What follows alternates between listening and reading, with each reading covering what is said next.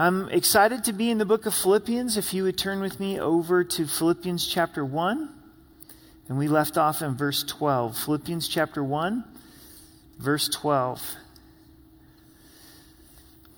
We're going to be looking at personal ownership tonight to work out our salvation with fear and trembling. And ownership is a really big part of life. There's a big difference between renting a property and having the privilege of being able to own a home and pay that mortgage. I remember when my wife and I were first married, we had a small apartment. If you're familiar with the city, Palmer Park in Uinta, they were some older apartments. And there was some joy of not being a homeowner. If something broke, you simply called the management and they would come over and they would fix it. I remember we had a faucet that broke and we called, and before the day was done, they had it fixed. But there's also a real joy of being a homeowner and being able to paint walls the colors that you would like and really make it your own and plant your roots. In fact, one of the things that I've been doing in this stay-at-home order is getting some painting done on the inside of the house. You may think of the difference between owning a car and renting a car. You know, do you drive a rental different than you drive your own car? And for me, the answer is yes, humbling so. You know, if it's a rental, I don't treat that rental the same way that a car that I've purchased, a car that I've worked hard to pay off. And what God wants us to do in order with our salvation is to really take ownership of it and realize that it does belong to us, and to invest in the gracious salvation that God has given to us. Not that we add to salvation. We can never add to the finished work of the cross, but we're exhorted to work out our salvation, what God has put in us, to take ownership over it and work it out. What is the theme of the book of Philippians? It's joy. Paul mentions joy several times, and he also mentions our minds. And our minds really are the key to us experiencing joy in the Lord. Maybe there's been times in this last month, 6 weeks, through this coronavirus where you felt your mind getting out of control. This is an opportunity for us to take our thoughts captive, to do war with our thoughts.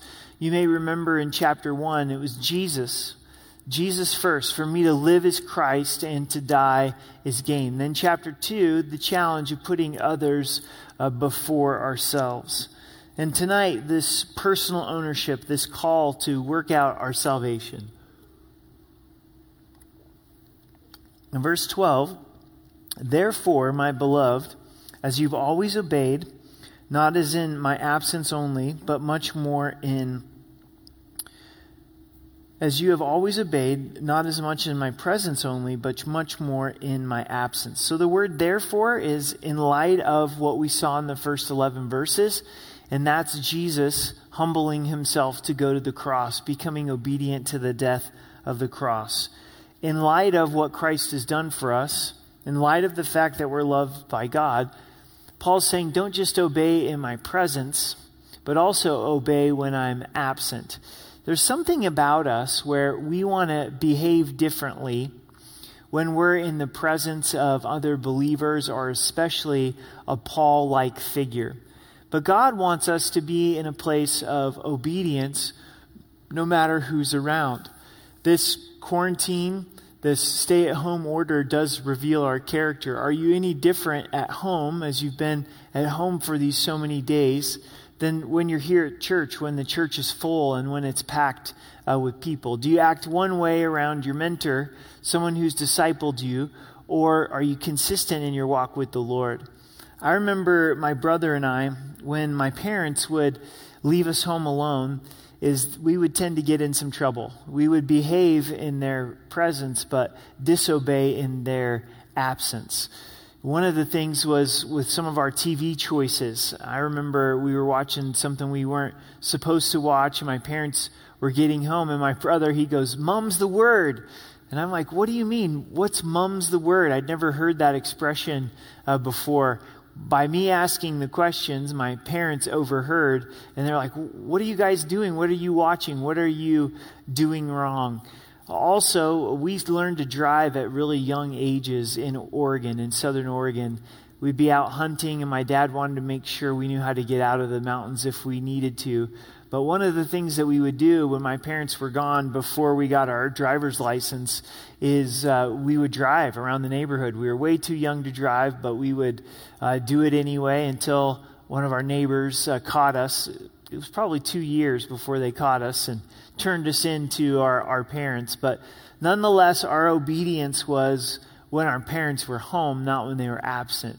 And is that your relationship with the Lord? Are you obedient to God when certain people are around? Well, God always sees and He always knows, and He wants us to be obedient when the Paul-like figure is present or the Paul-like figure is absent. So here's the call. If you're taking notes tonight, here's the call. Work out your own salvation with fear and trembling. We're to work it out, not to work on our salvation, because Christ has completely provided it for us, but to work out our salvation. The word work is to produce or to bring about labor, to work hard. And so God has invested this salvation inside of us, and then it's our job to exercise it. This is much like going to the gym. God has given us physical bodies, and if we go to the gym and we exercise, we can't do that right now. There's that physical benefit. Spiritually, for us, there is that spiritual benefit to put labor, to put effort into our spiritual life. Take ownership of it. There's no one else that can take ownership of your relationship with the Lord. You can't do it for me. I can't do it for you. You have to take ownership for it. One of the things I've observed in my life is that things don't really change until I make the decision to change, until I'm ready to change. If I'm not ready to change, then there's probably no change that is going to happen and take place. And God's a gentleman, and He could override our will, but He waits for us to respond in faith. He waits for us to surrender our will, and then He does the supernatural. So as God has graciously given to us our salvation, and we're not working to earn or deserve His favor, we're not working to earn or deserve eternal life, but we're investing in what God has invested into us. I like that. So how do you work out your own salvation with fear and trembling? How does this work out practically? Well, spending time in God's Word. It's very difficult to work out our salvation without spending time in God's Word. God's got a feast for you in His Word. He's waiting to meet us in His Word. If you don't have an appetite for God's Word, pray that God would give you an appetite for His Word. Prayer is a way that we work out our salvation. To depend upon the Lord in prayer, to cry out to Him. This is a great opportunity to go for a walk. And as we go for a walk, to talk with the Lord and to pour out our hearts before Him and call out to Him, because He's worthy to be praised. Another way that we work out our salvation is through obedience. As we read the Word, to really desire to be obedient, to attempt to be obedient, and to follow through with the truths of Scripture. So that's the challenge to us this evening. That's the call to us tonight, is work out your salvation. Take personal ownership of your salvation. Say, I want to grow in my relationship with the Lord. We don't know when quarantine is going to be lifted off in the stay-at-home order, but hopefully we're stronger in the Lord by the time this is done. Romans chapter 5 tells us that one of the ways that God grows us is through suffering. Suffering brings about perseverance and character hope, but we have to allow it to. We have to allow suffering to be able to teach us the lessons that God wants for us. This is a good time to stop, say, Lord, what are You trying to teach me? This is happening for a reason. So what are You showing me? Work out your own salvation. And then the next line is with fear and trembling. This is the attitude in which we have towards God, is one of worship, fear and trembling, of respect, of awe, of who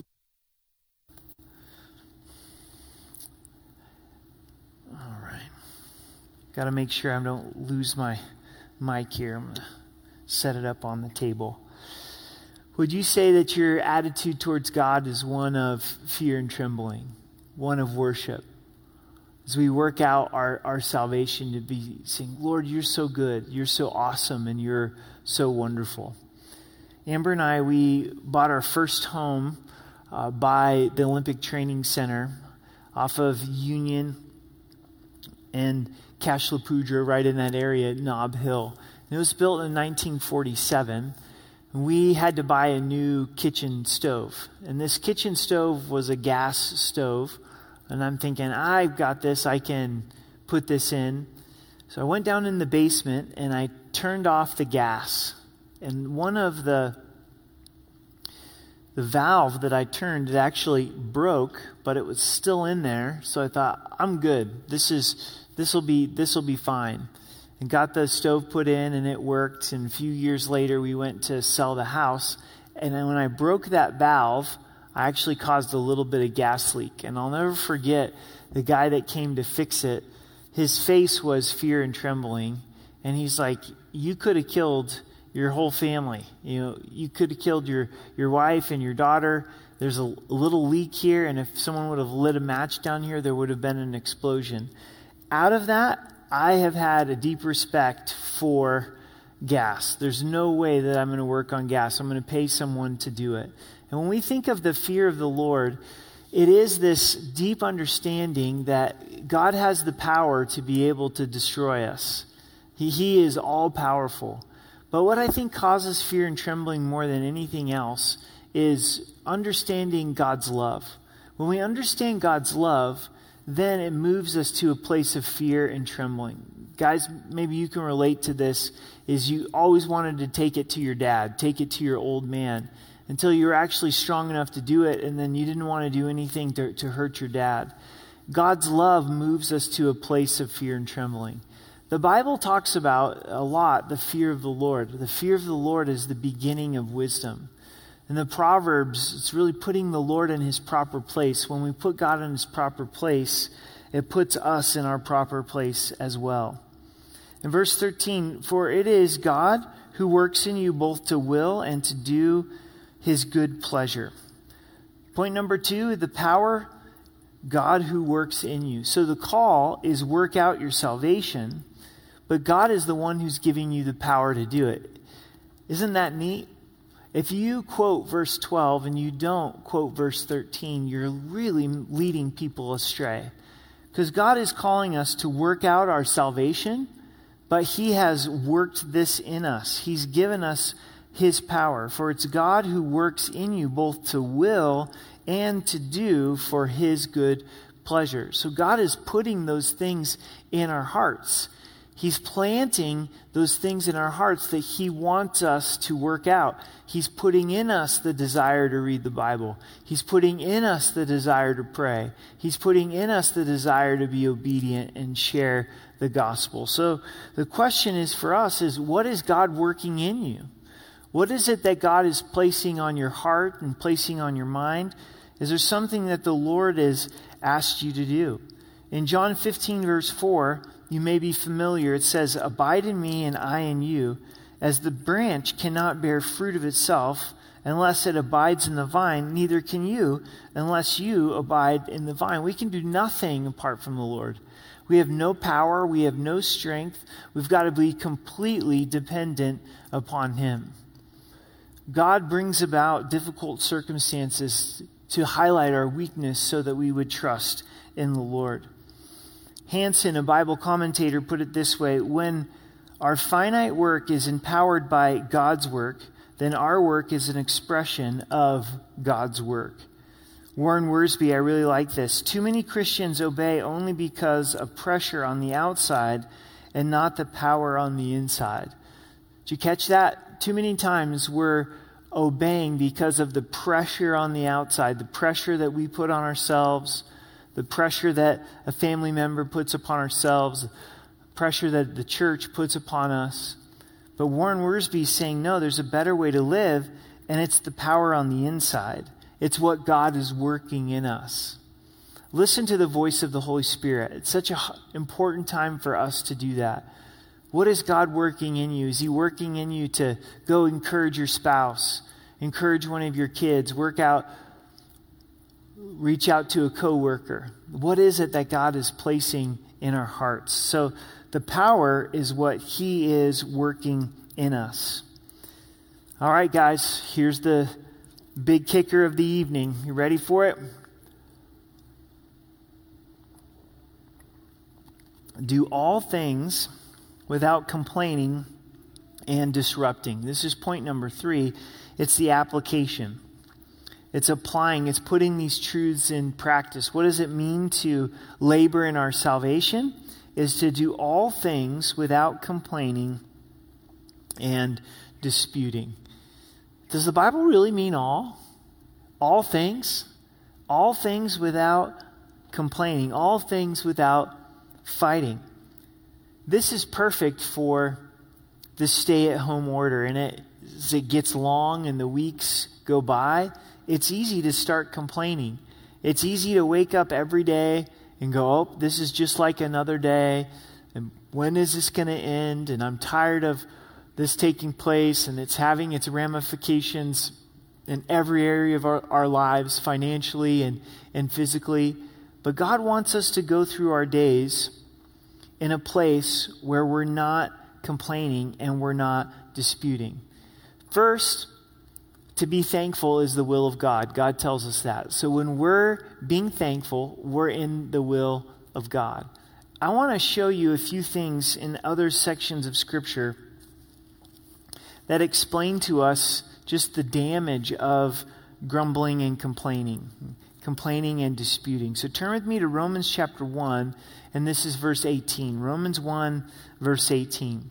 A few years ago, God really put this on my heart when I was being challenged in this area of grumbling and complaining, that the lack of thankfulness is really the downward spiral of our soul. So this is Romans 1, verse 18. For the wrath of God is revealed from heaven against all ungodliness and unrighteousness of men, who suppress the truth in righteousness, because what may be known of God is manifest in them, for God has shown it to them. For since the creation of the world, his invisible attributes are clearly seen, being understood by the things that are made, even his eternal power and Godhead, so that they are without excuse. So here it is. Because although they knew God, they did not glorify him as God, nor were thankful. And it goes on in Romans 1 to tell us that then God turned them over to their sinful heart. Did you catch that? They knew God, but did not glorify him as God, nor were thankful. One of the most important things to our spiritual life is being thankful. And being thankful is the opposite of being in a place of grumbling and complaining. Now turn on with me to Hebrews chapter 12. In Hebrews chapter 12, we've got some really famous verses in the first few verses, but then there's this gold mine for us in verse 3. So let's read verse 1 and 2. It says, therefore, we also, since we're surrounded by such a great cloud of witnesses, let us lay aside every weight and sin which so easily ensnares us, and let us run with endurance the race that's set before us, looking unto Jesus, the author and the finisher of our faith, who for the joy that was set before him endured the cross, despising the shame, has sat down at the right hand of the throne of God. Here it is in verse 3. For consider him who endured such hostility from sinners against himself, lest you become weary and discouraged in your souls. You have not resisted to bloodshed, striving against sin. What's the key here to really having a breakthrough against grumbling and complaining? It's to consider Jesus. It's to think about all that Jesus went through on the cross. I've been thinking about what everyone went through, the Jews went through on the Holocaust during this time. All of the suffering, the labor camps, the concentration camps. I'm reminded, man, I really don't have it that bad of what the that generation went through, the Jews went through with the Holocaust. And the Bible says here that we will become weary and we will become discouraged if we don't think about the suffering of Christ and the hostility of sinners against himself. He never sinned, and yet he took on sin. There's sometimes when there's such an evil in the world that it affects us. We go, man, that's such a vile, nasty sin. How much more for Jesus? He never sinned, but he became sin and took the punishment of sin. And as we focus about all of the suffering of Christ, then this keeps us from being weary and discouraged in our souls. This keeps us from grumbling and complaining. What is it tonight that's really causing you to want to grumble and complain? Is it physical suffering? Is it something going on in your body? Is it a relationship? Is it the fact of being alone? Is it financial difficulty?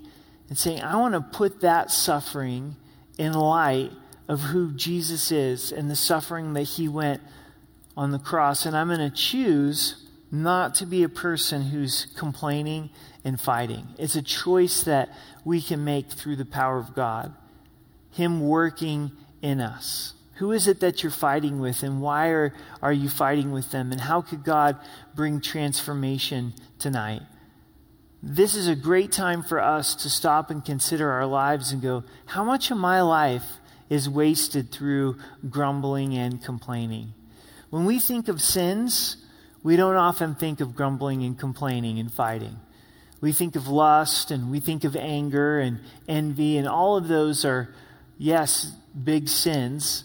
But here, grumbling and complaining is a sin before the Lord. If I'm in a place of grumbling and complaining, then I'm in a place of sin before the Lord. So let's change the narrative right now. What is it that you're thankful for? I want you to go ahead and write in on the comments, on the chat, what's some things specifically that you're thankful that the Lord is doing. Some things that you're thankful about who the Lord is, and put your heart and your mind in that place. Let us know. Would you go and share in the chats and the comments the things that you're thankful for? Before we leave this verse, remember the children of Israel would grumble and they would complain. They grumbled before they crossed the Red Sea. They grumbled after they crossed the Red Sea.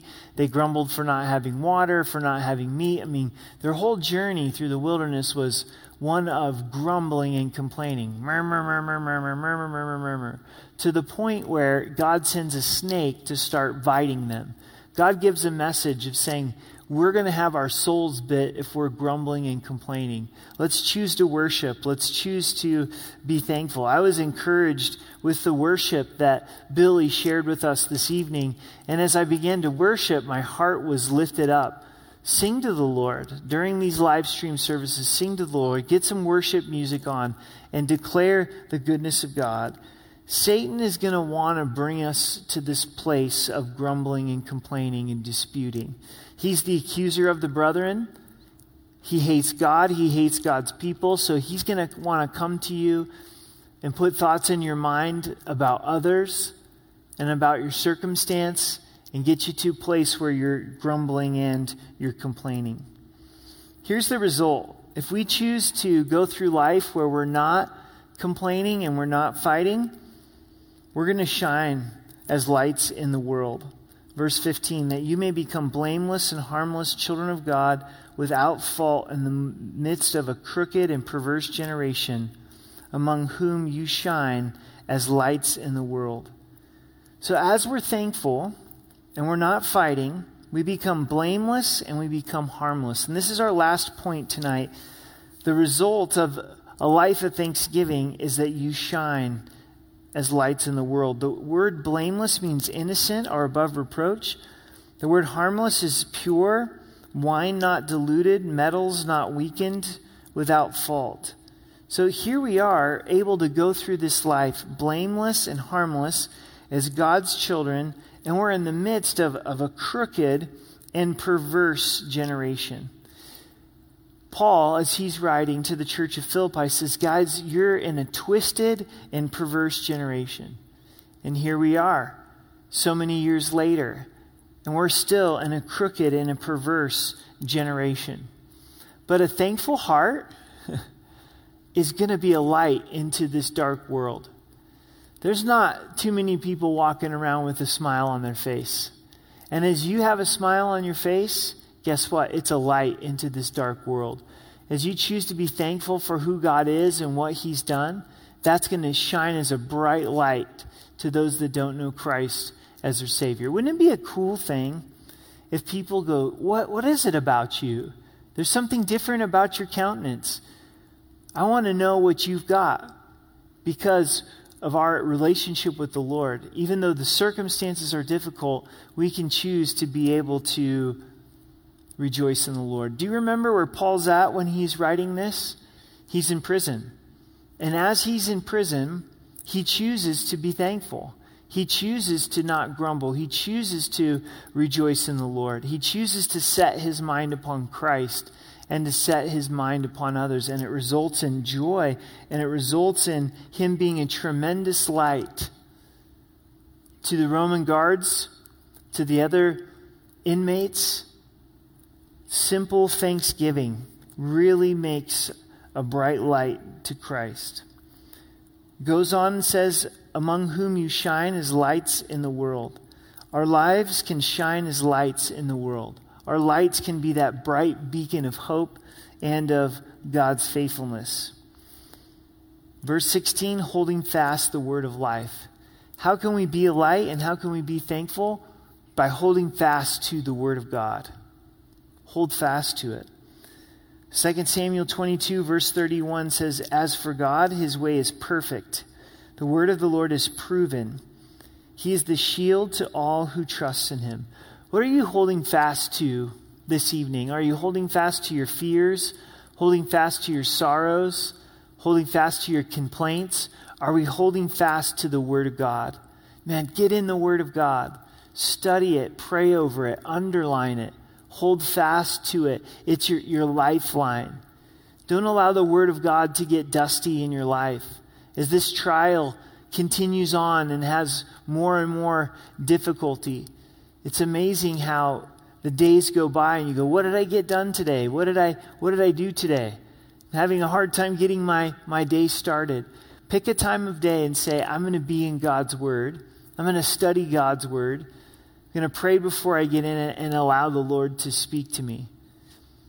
If you're struggling to know what book of the Bible should I start reading, start with the book of Mark. It's an awesome book. You're going to be really blessed by looking at the life of Jesus. But don't lose sight of the word of God. Get a journal. Amazon's still delivering. And write down those promises of God that the Lord is showing to you and that he is speaking to you. You have to hold on to the word of life. I sense that there's some for you tonight that this is absolutely paramount. You're right on the brink. And if you don't choose to take your thoughts captive, if you don't choose to hold on to the word of life, destruction's going to come in your life. But if you choose to hold on to God's word, God's going to meet you. Believe him, trust him. He's faithful, holding fast to the word of life. Then Paul says, so that I may rejoice in the day of Christ, that I have not run in vain or labored in vain. Paul desires for there to be fruit in the church of Corinth. He says, I want you to hold on to the word of life so that you have fruit, so I haven't run in vain. He wants his investment in the church of Philippi to result in fruit. In verse 17, yes, and if I'm being poured out as a drink offering on the sacrifice and service of your faith, I'm glad and rejoice with you. Paul goes back to Exodus 29, verses 40 and 41, in the law where there was the drink offering that was poured out before God. And what Paul is saying here is he's saying, my life is a drink offering. I'm allowing my life to be poured out before the Lord. And if that results in death, so that the church of Philippi can be benefited, then I'm glad and I rejoice. That's a huge statement for Paul to say and to declare, that he could rejoice even if it meant that his death. He could rejoice if he continued to remain in prison? Is this how we view our lives? Do we hold on to our lives, or do we view our life as a drink offering that is poured out before the Lord? Man, life is so fragile. With this coronavirus, it's fragile, but even before the coronavirus, it's fragile. We never know when we're going to go home to be with the Lord. So we want each day to be just that drink offering before the Lord, to be that sacrifice upon his altar because he loves us, and saying, God, I'm surrendered to you. For the same reason, you also be glad and rejoice in me. So Paul's saying, you can rejoice as well because my life is a drink offering before the Lord. So let's look at some applications tonight. Personal ownership. Have you taken personal ownership of your faith? Is it something where you mainly put effort into it because you feel pressure from someone else, or is it something that you really want to do? Something that you desire to do? If we look at the physical part of our lives, oftentimes there's not change in the physical part of our life unless we take personal ownership. If you look at our finances, a lot of times in our finances there isn't change until we take personal ownership of our finances. Well, we need to take personal ownership of our salvation. We need to work out, to live out, to labor, to put effort into the Christian life. Go for it. Go for it. Work out your salvation with fear and trembling. Then rely upon God's power. What is God speaking to you? How is the Spirit of God leading you? What is he putting upon your heart? We're working out what he has worked in. He's worked in us to will and to do his good pleasure. Has God put on your heart to pray, to put on your heart to read the word, to put on your heart to share the gospel, to put on your heart to give? However the Lord is writing upon your heart, that's when the Christian life gets exciting and is powerful, is when we're working out what he has put inside of us.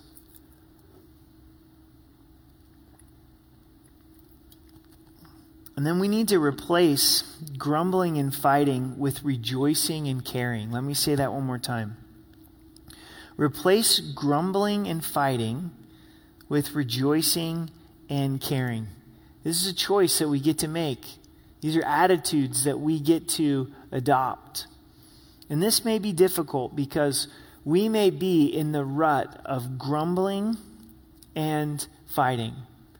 We may be in a place where it doesn't matter how good our circumstances are, we're still going to grumble and we're going to fight, right?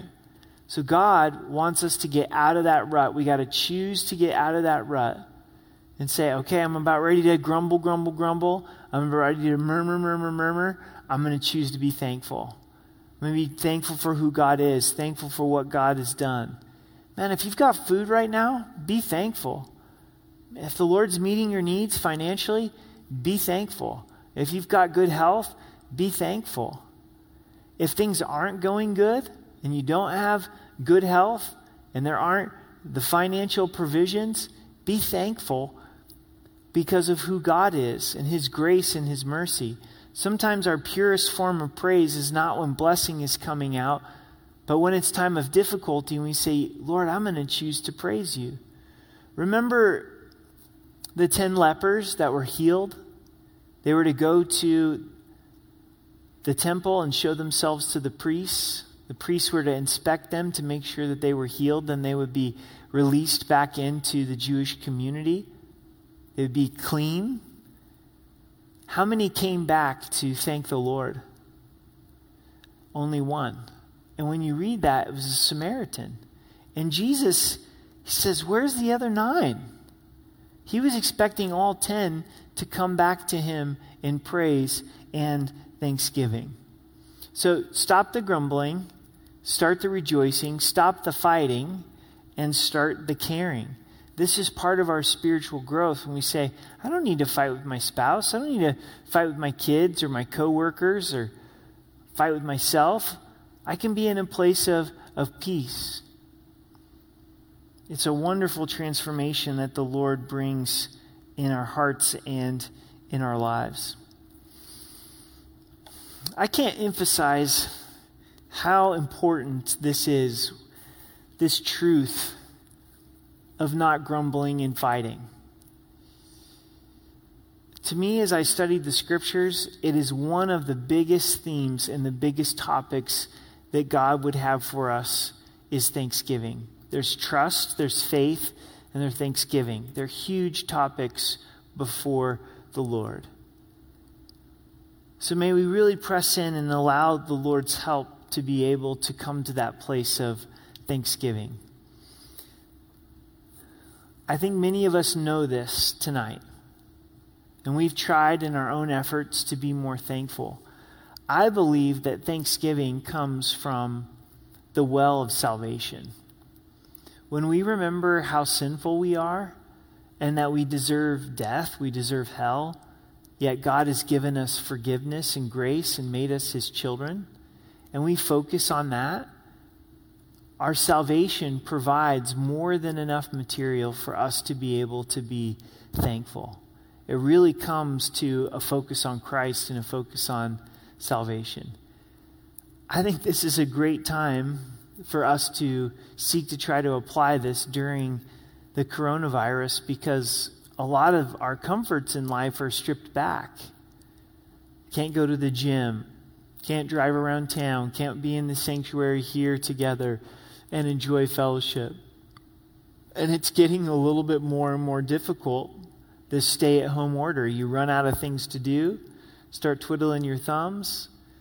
It's a perfect opportunity to go, man, even though my circumstances are difficult, God is good. God is good. As we close tonight, if you don't know Christ as your Savior, it's going to be difficult to be thankful. You really need to know him. He loves you. He died for you. He rose again. He wants to be in relationship with you. You didn't come across this live stream by accident. He's speaking directly to you. He wants for you to be the child of God. If you'll turn from your sins and trust him and say, Jesus, save me, be the Lord of my life. I want to be the child of God. If you've never made that decision and you would like to make that decision, would you please let us know? Go to the comments, go to the chats and say, I want to receive Christ as my Savior. We have pastors and a ministry team that's ready to follow up with you. And church, we want to pray with you tonight, just like we do on a Wednesday night where we come down and there's an opportunity to receive prayer. We want to pray with you. We're ready to pray with you. We have pastors and a ministry team that's ready to pray for you. And if you're having a hard time and this is getting to you, instead of going to that place of fighting and grumbling, go to that place of saying, Lord, I need prayer. I need my brothers and sisters in Christ to pray for me. One of the really cool things about this live stream is you can put a prayer request in right now, and pastors and ministry team will pray for you, but the whole church is going to start praying for you. What a blessing that is. So if you need prayer tonight, please let us know that you need prayer. If you want to receive Christ as your Savior, you go to the comments and the chats and let us know, I want to receive Christ. Would you join me in prayer? Let's pray together. Jesus, we love you. And we admit that we're flawed and broken, and it's so easy to spend our days grumbling and complaining and fighting instead of rejoicing and loving and caring. So right now we choose to rejoice. Jesus, we thank you so much for your sacrifice, that you love us sinners. You died for us, that you want to be in relationship with us, that you're present with us. We thank you for eternal life. Right now, man, heaven looks so good as we go through these sufferings. We thank you that you are our rock and you are our fortress. So God, would you meet us in our praise, even right now as we enter back into worship, would you meet us in our praise? We love you and we wait upon you in Jesus' name. Amen.